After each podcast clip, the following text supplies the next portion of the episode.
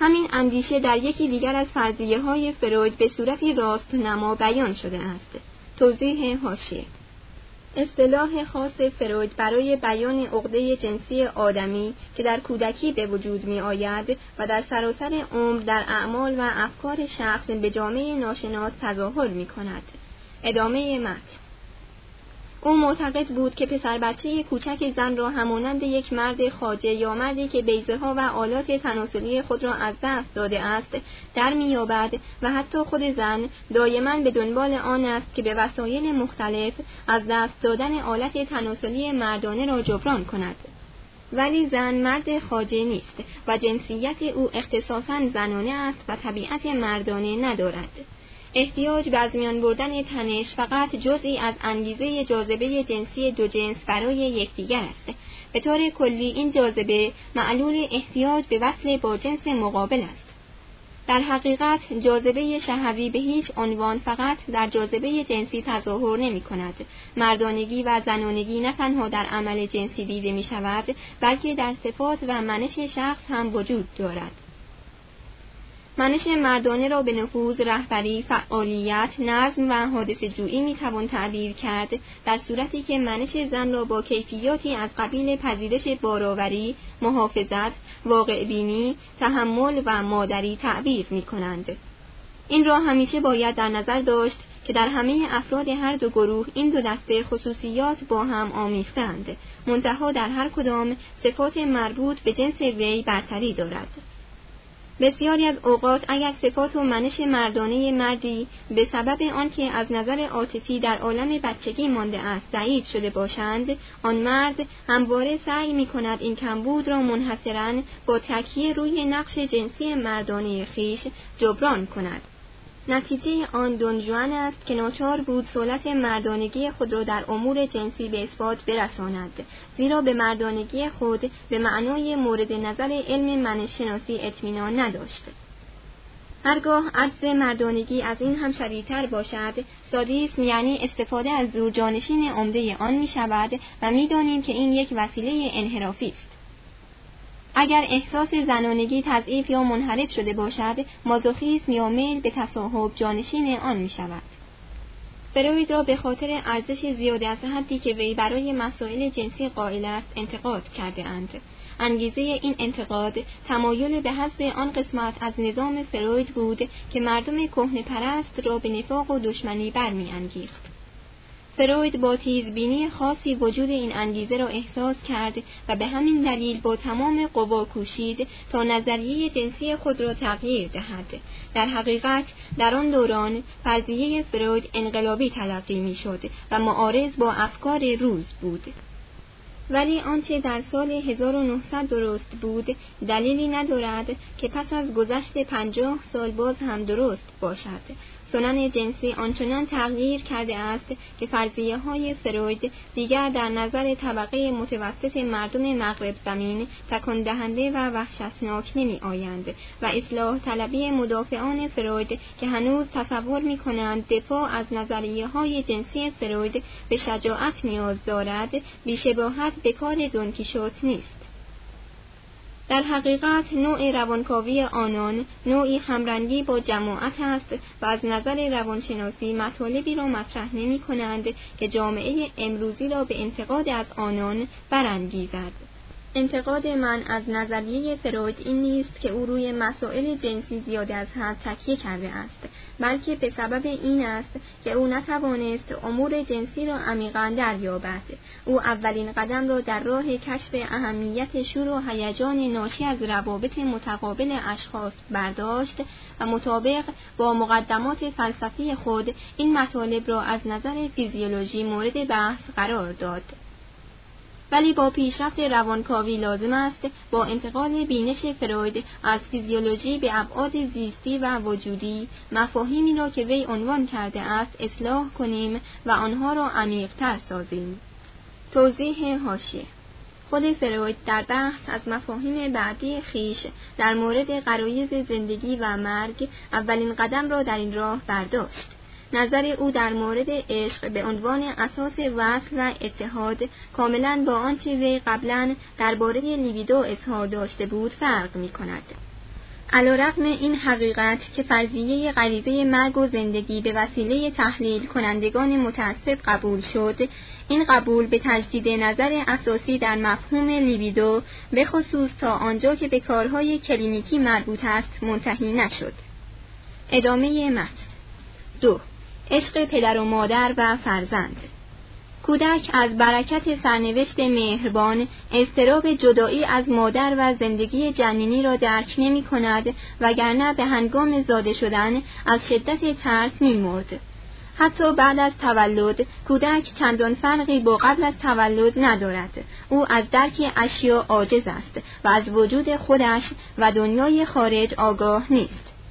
تحریک مثبت گرما و غذا را احساس می کند ولی هنوز آنها را از سرچشمهشان که مادر است باز نمی شناسد. گرما همان مادر است غذا همان مادر است. مادر همان حالت نشعه حاصل از خورسندی و ایمنی است. به اصطلاح فروید این یکی از حالتهای حاصل از خودفریفتگی است. واقعیت های خارجی، اشخاص و اشیاء فقط وقتی مفهوم پیدا می کنند که برای حالت درونی بدن رضا یا نارضایی تولید کنند. آنچه در درون است حقیقت است آنچه در خارج است فقط وقتی حقیقت مییابد که با نیازهای من سر و کار داشته باشد نه به خاطر صفات یا نیازهای وجودی خودشان وقتی که کودک رشد می کند و پرورش می یابد کم کم یاد می گیرد که اشیا را آنطور که هستند درک کند. لذتی که نوک پستان به او می دهد با لذتی که از غذا خوردن آیدش می شود فرق پیدا می کند و مادر از پستان متمایز می شود سرانجام کودک تشنگی خود شیر لذت بخش مادر و پستان او و بسیاری چیزهای دیگر را به عنوان ماهیتهای جداگانه هر یک مستقل از دیگری درک می کند. در این مرحله یاد می‌گیرد که آنها را نامگذاری کند. در ذهن یاد می‌گیرد که با آنها چگونه رفتار کند.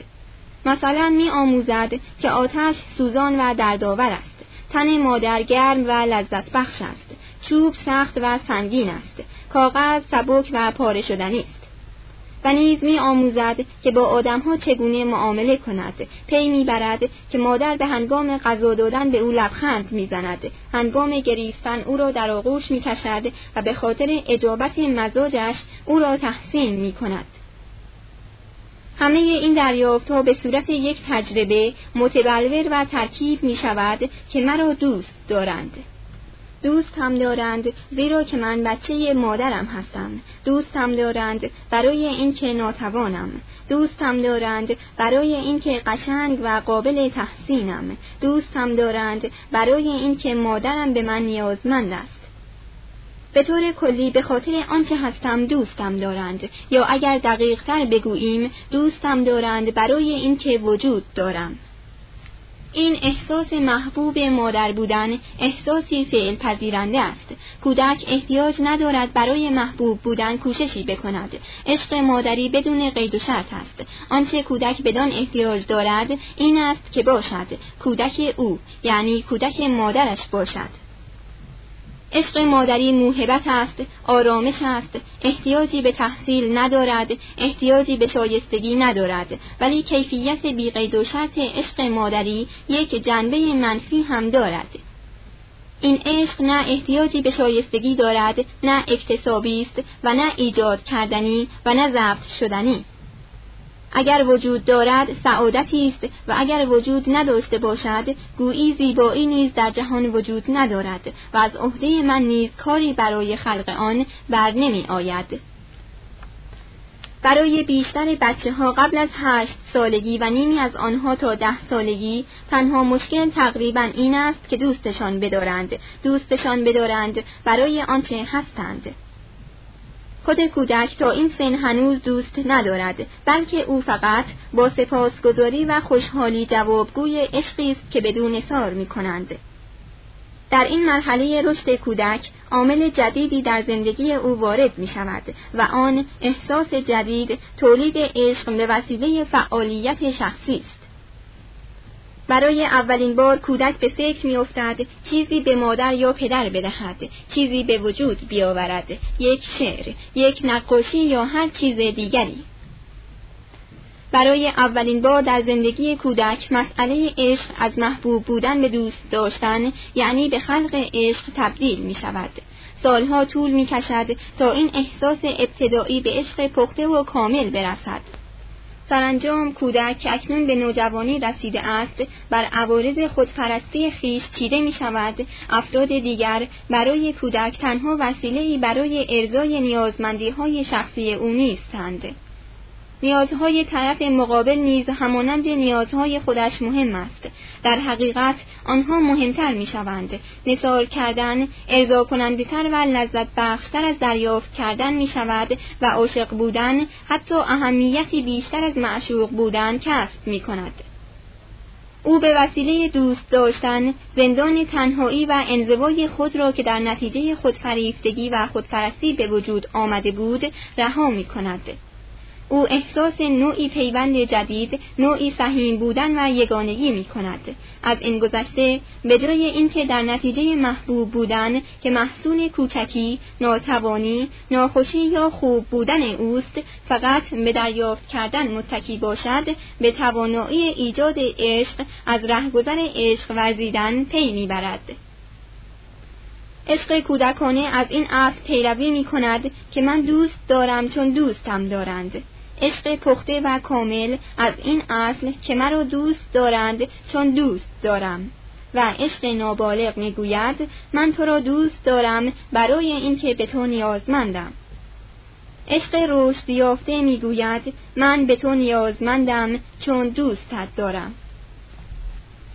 رشد استعداد عشق بستگی نزدیکی با معشوق دارد. کودک در ماهها و سالهای اول زندگیش بیشتر از هر موقع دیگر به مادر پیوسته است. این پیوستگی قبل از تولد هنگامی که مادر و طفل با وجود دوتا بودن هنوز یکی هستند شروع می شود.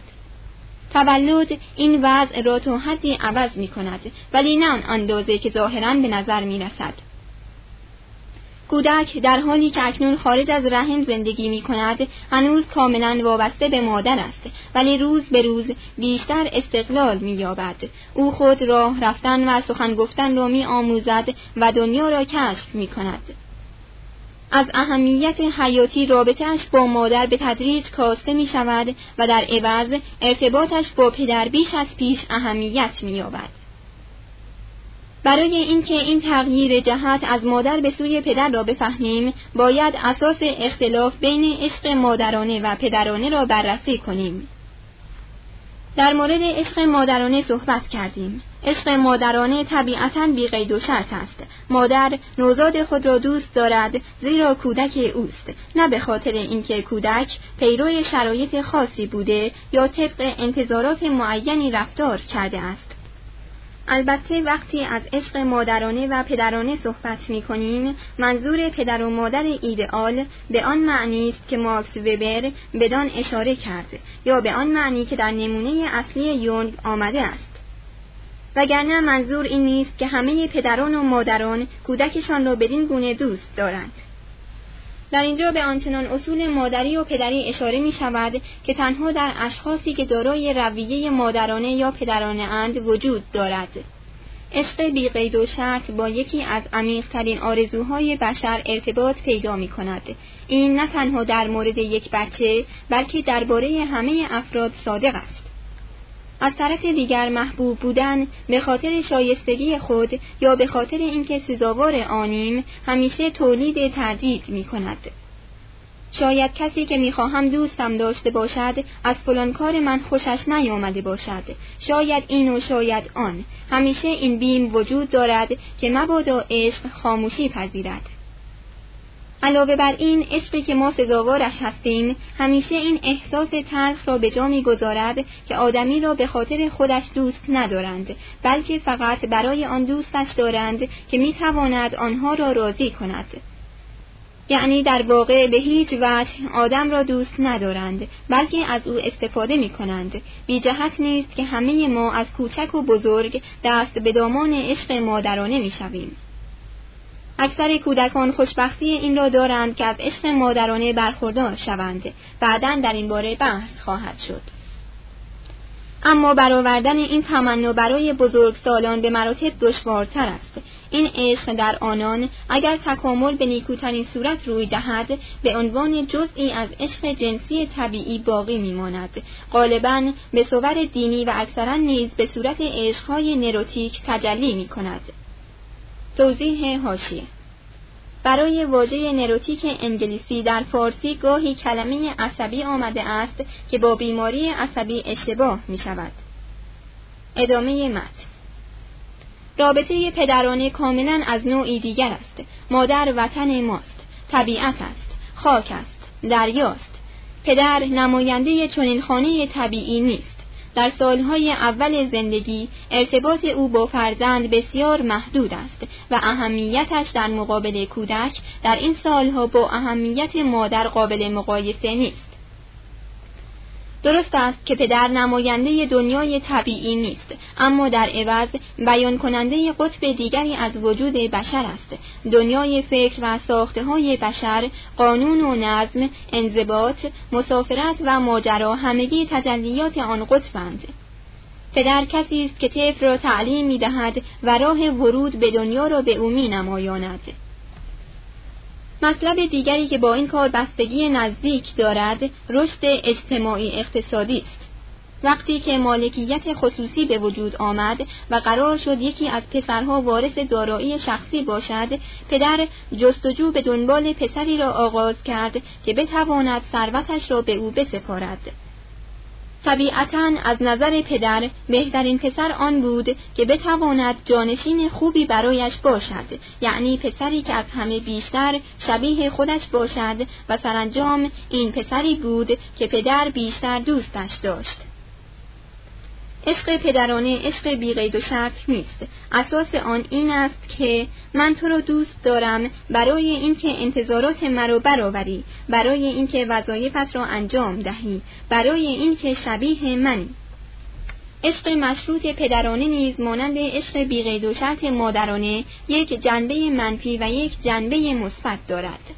اگر فرزند مطابق انتظارهای پدر رفتار نکند عشق زایل می شود در طبیعت عشق پدرانه این حقیقت مستطر است که اطاعت فضیلتی مهم و نافرمانی گناهی بزرگ است. که کیفرش باز پس گرفتن عشق است. جنبه مثبت آن هم به همین درجه حائز اهمیت است.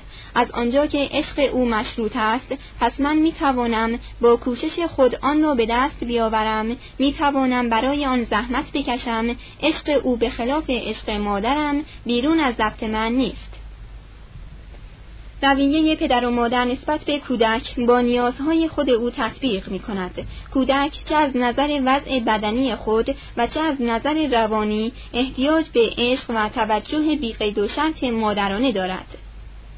همین بچه بعد از شش سالگی به عشق پدر و راهنمایی و حکم روایی او احتیاج پیدا می کند.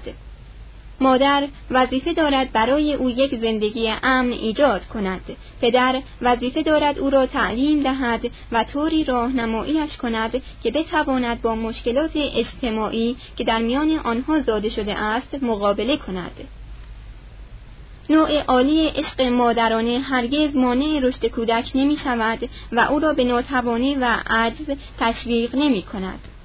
مادر باید به زندگی ایمان داشته باشد تا بتواند از نگرانی های نابجا و مبالغ آمیز دست بشوید و کودک خود را از این راه فاسد نکند. یک قسمت از زندگی او باید صرف این آرزو شود که کودکش استقلال بیابد و سرانجام از او جدا شود. عشق پدرانه باید با اصول و انتظاراتی هدایت شود. باید با صبر و مدارا همراه باشد نه با تهدید و تحکم.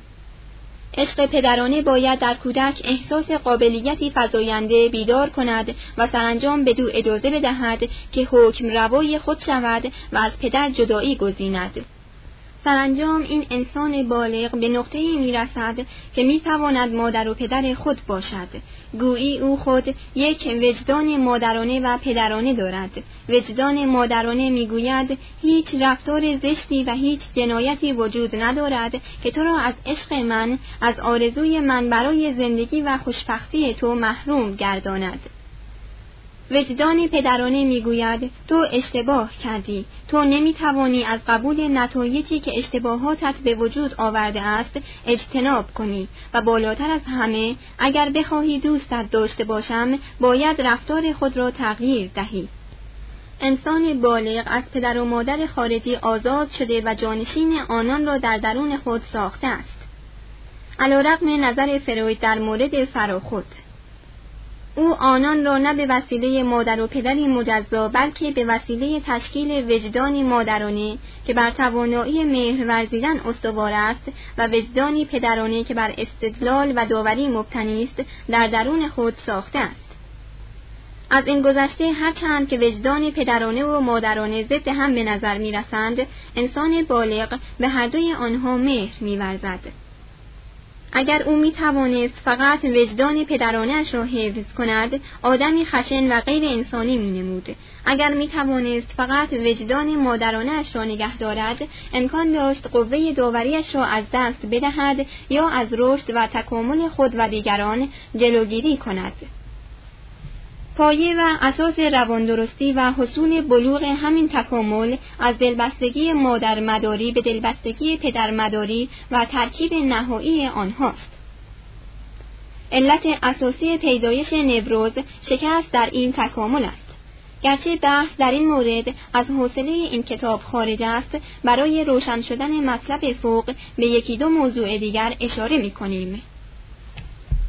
یکی از علل پیدایش نوروز این حقیقت است که پسر داروی مادری مهربان است ولی یا زیاده از حد گذشت می کند و سخت می گیرد یا بیش از اندازه آمر و مستبد است یا پدر نیز آدمی است ضعیف و بیعلاقه در چنین وضعی پسر همیشه رابطه ابتدایی با مادر را حفظ می کند و به آدمی متکی به مادر تبدیل می شود.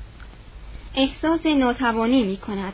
تلاشهایش دارای خصوصیات کوشش های مادری دریافت کننده است. گرفتن مورد حمایت واقع شدن و نیاز به دلسوزی از جمله آن خصوصیات است. او همچنین فاقد همه صفات پدرانه از قبیل نظم، استقلال، قدرت تسلط بر زندگی و بر تنهایی و غیره است. چون این کسی غالبا در دیگران چه مرد و چه زن اگر دارای قدرت و شخصیت باشند وجود مادر را جستجو می کند. از طرف دیگر اگر مادر سرد و خودخواه و آمر باشد پسر ممکن است نیاز به دلسوزی مادرانه را یا به سوی پدر یا به سوی کسی که بعدا جانشین شخصیت پدرانه می شود منتقل کند که در این صورت نتیجه مانند حالت قبلی است یا پس از رسیدن به مرحله کمال به آدمی پدرنگر یک جانبه تبدیل شود. آدمی که کاملا تسلیم به اصول و قوانین به نظم و قدرت است و استعداد دریافت و توقع عشق بیقید و شرط را از دست می دهد. اگر پدر آدمی است خودکامه و ضمنا دلبستگی شدیدی نیز به پسرش دارد طبیعتا این حالت در پسرش تقویت بیشتری مییابد از جمله خصوصیات همه انواع تکامل نروتیک این است که یکی از دو رکن پدرانه یا مادرانه پرورش کامل نیافته است. ظهور پدیده های نروتیک شدید نیز به همین دلیل است و در نقش پدر و مادر خارجی و آنچه باید از این دو در درون انسان به وجود آید آشفتگی حاصل شده است. بررسی های بیشتر نشان می دهد که برخی از انواع نروتیک مانند نبروز وسواس فکری بیشتر در کسانی که بستگی یک طرفه به پدر پیدا می کنند ایجاد می شود در حالی که هیستری، میخارگی، عدم توانایی ابراز وجود و ناتوانی در سازش با زندگی و افسردگی نتیجه بستگی به مادر است. سه معشوق ها عشق در وهله نخست بستگی به یک شخص خاص نیست بلکه بیشتر نوعی رویه و جهتگیری منش آدمی است که او را به تمامی جهان نه به یک معشوق خاص میپیوندد. اگر انسان فقط یکی را دوست بدارد و نسبت به دیگران بی باشد پیوند او عشق نیست بلکه یک نوع بستگی تعاونی یا خودخواهی گسترش یافته است. با وجود این اکثر مردم فکر می کنند علت عشق وجود معشوق است نه استعداد درونی. در حقیقت آنان فکر می کنند که چون هیچ کس دیگری را جز معشوق دوست ندارند این خود دلیلی بر شدت عشقشان است. این همان اشتباهی است که قبلا به آن اشاره شد. چون مردم نمی توانند درک کنند که عشق نوعی فعالیت و نوعی توانایی روح است خیال می کنند تنها چیز لازم پیدا کردن یک معشوق مناسب است و از آن پس همه چیز به خودی خود ادامه خواهد یافت. این درست مثل آدمی است که می‌خواهد نقاشی کند ولی به جای اینکه هنر و فن آن را یاد بگیرد می‌گوید منتظر موضوع مناسبی برای نقاشی هستم و ادعا می کند که اگر موضوع را بیابد زیباترین نقاشی ها را خواهد کرد. اگر آدم واقعا و صمیمانه کسی را دوست داشته باشد حتما همه مردم دنیا و زندگی را دوست می‌دارند. اگر من بتوانم به کسی بگویم تو را دوست دارم باید توانایی این را هم داشته باشم که بگویم من در وجود تو همه کس را دوست دارم با تو همه دنیا را دوست دارم در تو حتی خودم را دوست دارم. از گفتن اینکه عشق نوعی جهتگیری است که هدفش همه مردم است نه یک نفر نباید چنین نتیجه گرفت که بین انواع مختلف عشق که تابع معشوقهای مختلفند تفاوتی وجود ندارد. الف. عشق برادرانه. اساسی ترین نوع عشق که زمینه همه عشقهای دیگر را تشکیل می دهد عشق برادرانه است. منظور از عشق برادرانه همون احساس مسئولیت، دلسوزی، احترام و شناختن همه انسانها و آرزوی بهتر کردن زندگی دیگران است. این همون عشقی است که در کتاب مقدس آمده است که می‌گوید همسایت را مانند خودت دوست بدار. عشق برادرانه عشق به همه ابنای بشر است. صفت مشخص آن همون عدم استثناست. اگر توانایی دوست داشتن در ما تکامل یافته باشد چاره ای جز دوست داشتن مردم نداریم. در عشق برادرانه احساس پیوند با تمام انسانها وجود دارد احساس همدردی مشترک و احساس انسان با همه یگانگی. عشق برادرانه بر این احساس مبتنی است که ما همه یکی هستیم اختلاف ذوق هوش و دانش در مقابل هویت مشترک انسانی که به همه افراد عمومیت دارد اختلافی ناچیز به شمار می رود. برای شناسایی و درک این هویت مشترک آدمی لازم است که از کرانه به عمق نفوذ کنیم اگر فقط ظواهر اشخاص را در نظر بگیریم تنها تفاوتها یعنی چیزهایی را خواهیم دید که ما را از هم جدا می کنند. ولی چنانچه بتوانیم به درون انسان راه بیابیم این هویت مشترک انسانی را خواهیم یافت این پیوستگی از درون به درون به جای پیوستگی از ظاهر به ظاهر پیوستگی مرکزی است یا همانطور که سیمون ویل به زیبایی بیان کرده است. درست همان کلمات مثلا کلماتی که مردی به زنش می‌گوید من تو را دوست دارم اگر به یک صورت بیان شوند ممکن است پیش پا افتاده به نظر آید. ولی به صورت دیگر ممکن است خارق العاده جلوه کند. این چگونگی بیان بستگی به عمق سرچشمه ای دارد که کلام از آن جاری می شود بدون اینکه اراده انسان در آن دخالت داشته باشد. بر اثر توافق معجزاسا این سخنان در دل شنونده نیز به کانون مشابهی می نشیند. بدین ترتیب شنونده اگر توانایی درک داشته باشد می تواند ارزش واقعی آن سخنان را دریابد. عشق برادرانه عشق افراد برابر است ولی در واقع ما با همه برابری همیشه برابر نیستیم چون همه ما انسانیم همگی احتیاج به کمک داریم امروز من و فردا شما ولی این احتیاج بدین معنی نیست که یکی زبون و بیچاره است و دیگری توانا و پرقدرت. ناتوانی حالتی گذراست. توانایی ایستادن و با پاهای خود راه رفتن در انسانها مشترک است و دائمی. با وجود این عشق به ناتوانان عشق به فقرا و بیگانگان شروع عشق برادرانه است. گوشت و خون خود را دوست داشتن کار فوق‌العاده‌ای نیست. حیوانات نیز بچه های خود را دوست دارند و به آنها توجه می کنند. شخص ناتوان ارباب خود را دوست دارد زیرا زندگیش بسته به اوست. کودک مادر و پدرش را دوست دارد زیرا به آنان احتیاج دارد. فقط در کسانی که نفع و قصدی وجود ندارد شکفتن عشق آغاز می شود. قابل توجه است که در تورات موضوع اصلی عشق بشری عشق به فقرا بیگانگان بیوهزنها یتیمها و بالاخره به دشمنان ملی به مصریها و به ادومیها است. توضیح هاشیه ادوم نام پسر اسحاق و برادر یعقوب است و اعقاب او به ادومیها معروف شدند. ادامه متن. از رهگذر همدردی با بیچارگان عشق به برادر در آدمی پرورش می‌یابد و انسان ضمن عشق ورزیدن به خود نسبت به تمام کسانی که احتیاج به کمک دارند نسبت به ناتوانان و ناایمنان عشق می‌ورزد. همدلی مستلزم عنصر دانستن و یکی شدن با دیگران است. تورات می‌گوید تو قلب بیگانه را می‌شناسی زیرا که تو خود در سرزمین مصر بیگانه بودی. بنابراین بیگانگان را دوست بدار. ب. عشق مادرانه. در فصل پیش به ماهیت عشق مادرانه اشاره شد و اختلاف آن با عشق پدرانه مورد بحث قرار گرفت. همانطور که گفته شد عشق مادرانه قبول بدون قید و شرط زندگی کودک و احتیاجات اوست.